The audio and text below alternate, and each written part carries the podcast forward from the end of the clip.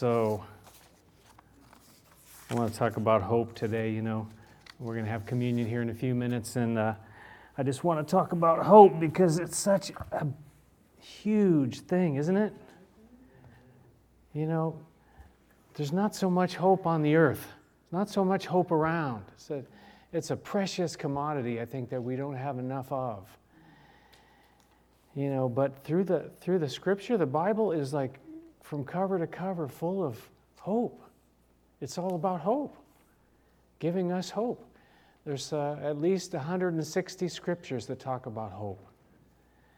From cover to cover, and, and from Genesis all the way to Revelation, the, the concept of hope is found there. Someone said this, you probably heard this before human beings can live for 40 days without food, for four days without water, and four minutes without air, but we can't live for four seconds without hope.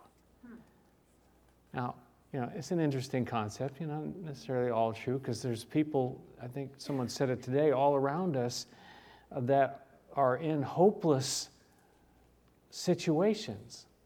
And their lives are just completely devoid of hope. One uh, philosopher fellow said this he said, In the age of hope, or in an age of hope, men looked up at the night sky and they saw the heavens. In an age of hopelessness, they they look up and they call it simply space. Interesting, isn't it? It's what you see. So, uh, you know, I have to ask the question too. Do you, you know, do you have? Can you put that on the screen for me, please? Click that for me. There we go. You know, do you have any hope? And, and you know, you ask somebody, do you have any hope? And they say, I hope so. You know, that's kind of like how it works because we're not sure about this whole concept of hope. Now, I looked this up, this idea of the, of the power of hope, and, and you all have heard of there's a magazine called Psychology Today, right? You all heard of that? And it's, you know, it's a secular, a secular magazine, and, you know, it's all about psychology and everything. But it was so interesting what I read there. I've, I have a few quotes from that, from that article. Listen to what he said, and this guy is he's an MD, he's a medical doctor. He says this If I could find a way to package and dispense hope, I would have a pill more powerful than any antidepressant on the market. He said, Hope is often the only thing between man and the abyss. As long as a patient, individual, or victim has hope, they can recover from anything and everything. However, if they lose hope, unless, unless you can help them get it back, all is lost. This idea of the power of hope in a person's life, even the, the, the secular world, the, you know, the humanistic world around us, realize that there's something about the necessity of hope to survive, to go on. We look around, we see hopeless lives, hopeless hearts. We see depression all around us, you know, suicide all around us. The, you know, the, the, you know, he mentioned, and he's a MD, he mentioned, you know, antidepressant, the, the market for antidepressants is like skyrocketed. Why? Because, because we're such a people of without, you know, with no hope. We have everything. We have stuff. We have plenty of stuff, but we don't have much hope. You know, Thoreau, the the writer, he said this that the mass of men lead lives of quiet desperation.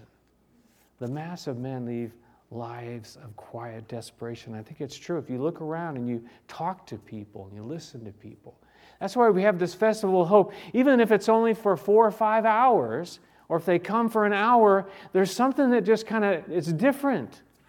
Like it's free. It's like you know, we're not after you. We're not going to chase you. You know, it's we're here to give you just to take your mind off the situation of the world in your life.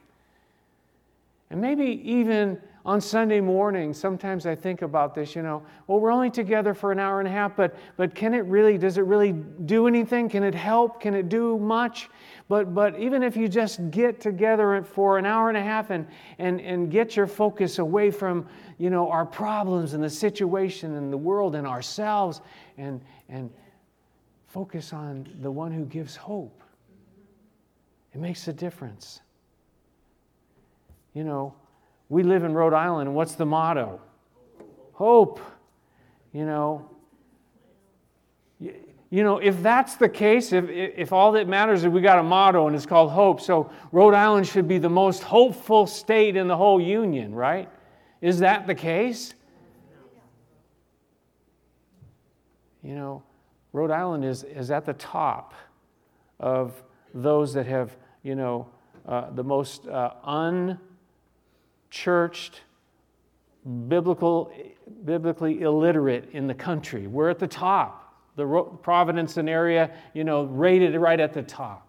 We're, we're not at the top of being hopeful. We're probably at the bottom of being hopeful, the top of being hopeless. You know, we can look at all the things going on and say, wow, I live here? So, this idea of hope, let's get back to the idea of hope. You know, what is it?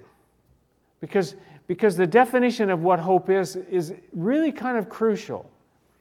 And, and I don't know that, that things, you know, there, there's, a, there's a thing now where people, you know, they take words and they redefine them, they, they make them mean something else.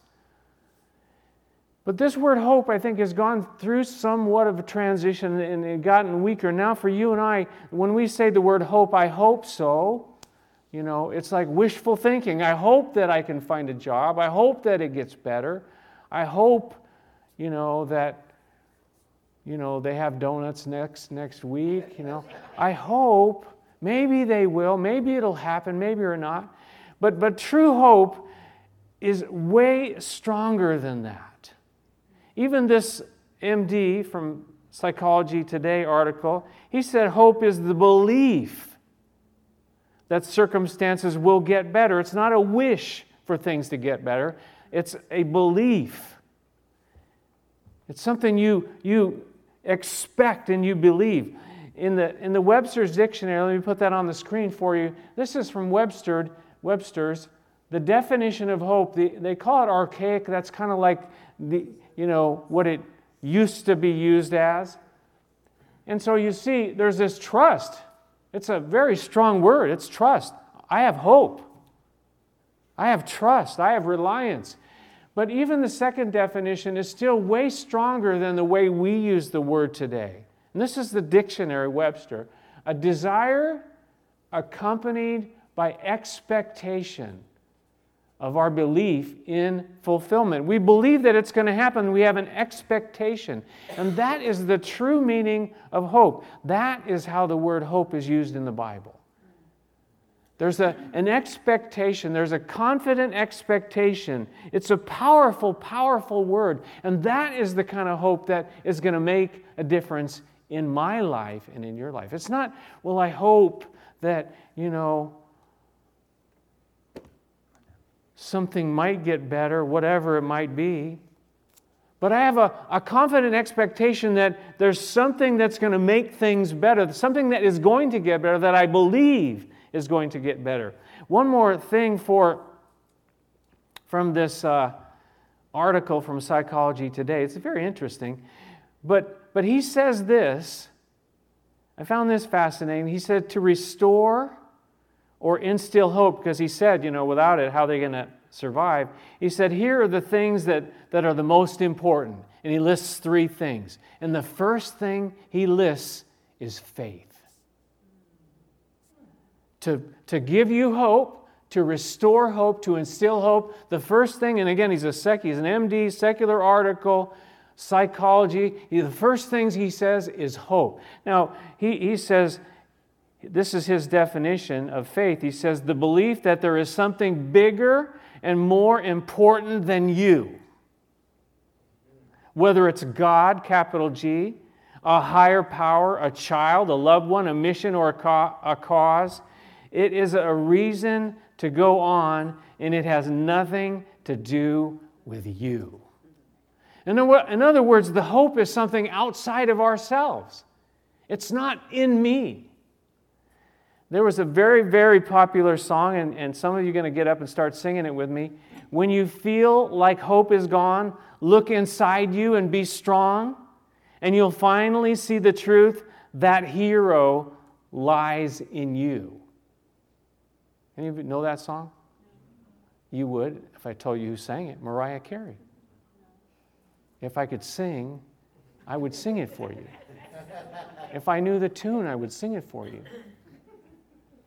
If you heard it, you would all recognize it. Play it in all the elevators. Yeah. Very popular song. But it's a lie. The hope doesn't lie within you. You're not going to find it there. Dig deep, it's there, it's not there. And I think even this secular writer, I don't know what his position on personal faith is for him, but, but he's pointing that it's got to be something outside of you, it's got to be something bigger than you. A woman wrote this faith is the very first thing that you should pack in a hope chest. That's good. Hope chest. Any, any of you have hope chests? I found one on the side of the road, you know, like 20 years ago. And we have it still. It's awesome. I want you to turn with me to the Bible, Psalm, uh, Psalm 42. Psalm 42, right in the middle of your Bibles. You can find the Psalms easy, easy, easy. Psalm 42. We're going to look at some verses there. I'm already running out of time. I like knew this was going to happen, but you know we, are going to have communion and we're going to sing together. So we we we'll, we'll go quickly, and I won't make you look up all the verses I wanted you to. But um, the Bible tells us this: to hope in God. That's what the Bible tells us. That's what that's what I think it all gets down to. That our hope must be in God, not in ourselves not in, you know, the church, not in, you know, certain specific things, but in God Himself. Look at verse uh, 5. We're going to look at verses 5 through 41, uh, 41 5 through 11. oh, man, we'll be here for a while. Just put those lunch plans on hold, okay? Psalm 42, verse 5 Why are you downcast, O my soul? Why so disturbed within me? You've got this stuff going on. And this is what the psalm writer says He says, Put your hope in God. For I will yet praise him, my Savior and my God. Things are not always going to be like this. I will praise him. I will yet praise him. He said, My soul is downcast within me. Therefore, I will remember you, that is God, from the land of the Jordan, the heights of Hermon, from Mount Mizar. Deep calls to deep in the roar of your waterfalls. All your waves and breakers have swept over me. By day, verse 8, the Lord directs his love. Is that sweet or what? At night, his song is with me, a prayer to the God of my life. I say to God, my rock, why have you forgotten me? Why must I go about mourning, oppressed by the enemy? My bones suffer mortal agony. There's a, there's a spiritual, there's a physical. As my foes taunt me, saying to me all day long, Where is your God? The enemy's hitting us, that, hammering us with that. God isn't there with you. Verse 11 Why are you downcast, O my soul? Why so disturbed within me? Put your hope in God, for I will yet praise him, my Savior and my God. Put your hope in God. It's interesting. John Piper points this out that it, hoping in God does not necessarily or naturally come to sinners like us. He said we must preach it to ourselves and preach diligently and forcefully, or we will give way to a downcast and a disquieted spirit, disturbed spirit. We've got to preach to ourselves. You and I need to preach to ourselves, to our own soul. Soul, put your hope in God. You've got to, we, we've got to tell ourselves that. Why? Because the things of this world and this, this life are, are going to pull us down. It's just the way it is. We have enemies. We have enemies on all kinds of fronts. Put your hope in God. Billy Graham said this Our world today so desperately hungers for hope, yet uncounted people have almost given up. There's despair and hopelessness on every hand. And let us be faithful in proclaiming the hope that is in Jesus. The hope that you and I have is in Jesus, the one we're going to take communion and celebrate here right now. That's the only hope that you and I have. That's where hope springs forth from. Put your hope in God, he said. He's given us new birth, Peter said, into a living hope through the resurrection of Jesus Christ from the dead. Where does it happen? The cross and the resurrection. That's why we're going to have communion right now. This victory over death, this fact, and he talks about it there in 1 Peter that we have an inheritance, we have a place that's being prepared for us. Jesus said it, didn't he, in John 14? He said, uh, Don't, you know, don't be afraid. Don't give up. Don't despair. He says, I, I have, I've gone. I'm going to go, but I'm going to prepare a place for you. I'm going to come back and bring you to that place. I'm going to prepare this place for you. It may not get better in this world, in this life, but we have a hope in heaven. I can't sit here and promise you that you know you're going to make $100,000 next year. It's going to get better. You're going to everything's going to turn around. You're going to physically get better, though you know God can certainly do any of those things he wants to. It's up to him. Completely up to him. And he does do those things, I believe. But I can promise you that heaven, we sang about it, there'll be no more sorrow, no more tears, no more pain we're going to have a new body. We're going to have a new place, a new home. He's preparing that place for you and for me right now. So, our hope, our hope is in God, it's in Jesus, in what He has promised, in His ability to keep His promises. See, that's what faith is it's trusting Him that He's, that he's going to do what He said He would do.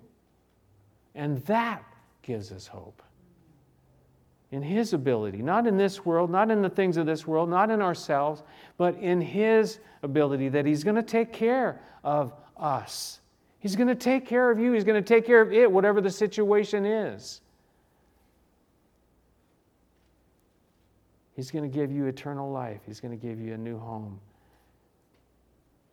If you've trusted in Him, it's not automatic. Chris talked about it yesterday. The door is open, but you have to go in. You, it's not automatic because you're an American, you have the hope of eternal life. No, you're an American and you have more preaching, have more uh, avenues to hear the Word of God than ever, but that doesn't make you a person of faith, a person of hope. It's, it's trusting in Jesus Christ for ourselves. Each one of us has to do it. Each one of us hopefully each one of us in this room have done it. And that's why we're going to partake of communion right now. Ravi Zacharias said this outside the cross of Jesus Christ, he said, There is no hope in this world. That cross and the resurrection is at the core of the gospel, and that is the only hope that you and I have. Take away the cross and the resurrection, we have got no hope, folks. There's no hope. You're not, there's no heaven for you, for me, because the cross pays the price for our sin. And the sin that, that is in each and every one of us is what keeps us out of heaven. So, so the cross and the resurrection, it's all there. That's where our hope lies. That's why we take communion. We, we do it on a regular basis to remind ourselves where is the hope?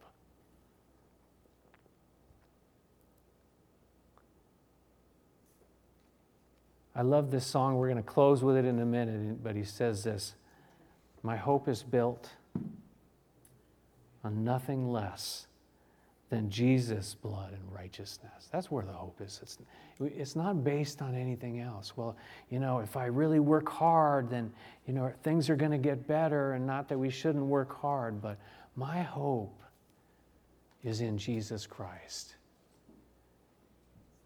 My hope is built on nothing less than Jesus' blood and righteousness. Let's pray right now. and then we'll pass out the communion and, and partake together. Father in heaven, we thank you for sending your son Jesus. We thank you that you sent your son Jesus to die on the cross for our sin. And that he went into that grave, and, and, but, but he couldn't stay there. It was impossible, the Bible says, for death to keep its hold on him. And he rose from the dead, defeating death he paid the price for our sin. He conquered sin. He conquered death that, that we might have the hope of eternal life. And that's something worth getting fired up about that we have hope. We have hope that the world does not have. Without Jesus, there is no hope. And so we stop for a moment now, we quiet our hearts and and we focus on the cross, not on ourselves, that hero. There's no hero lying within us. That's a lie. The hope is the hero of Jesus Christ, our Savior, our Lord, our King.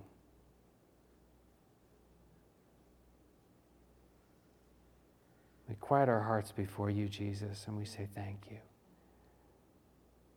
Thank you for the festival of hope. It's something worth having a festival about for sure. Because you've given us something that we want to just let other people know about. There's hope. There's hope in this life, and there's hope beyond this life because what you did for us, Jesus. Maybe there's someone here today who never, never went in, never entered that house, that place Never let Jesus into the house of your life and heart. Maybe you, you want to do that right now. You can simply say, Jesus, I, I need hope. I want hope. Will you please come in to my life, my heart? Save me. Forgive me. Change me. And fill me with hope, Lord. In Jesus' name. Amen.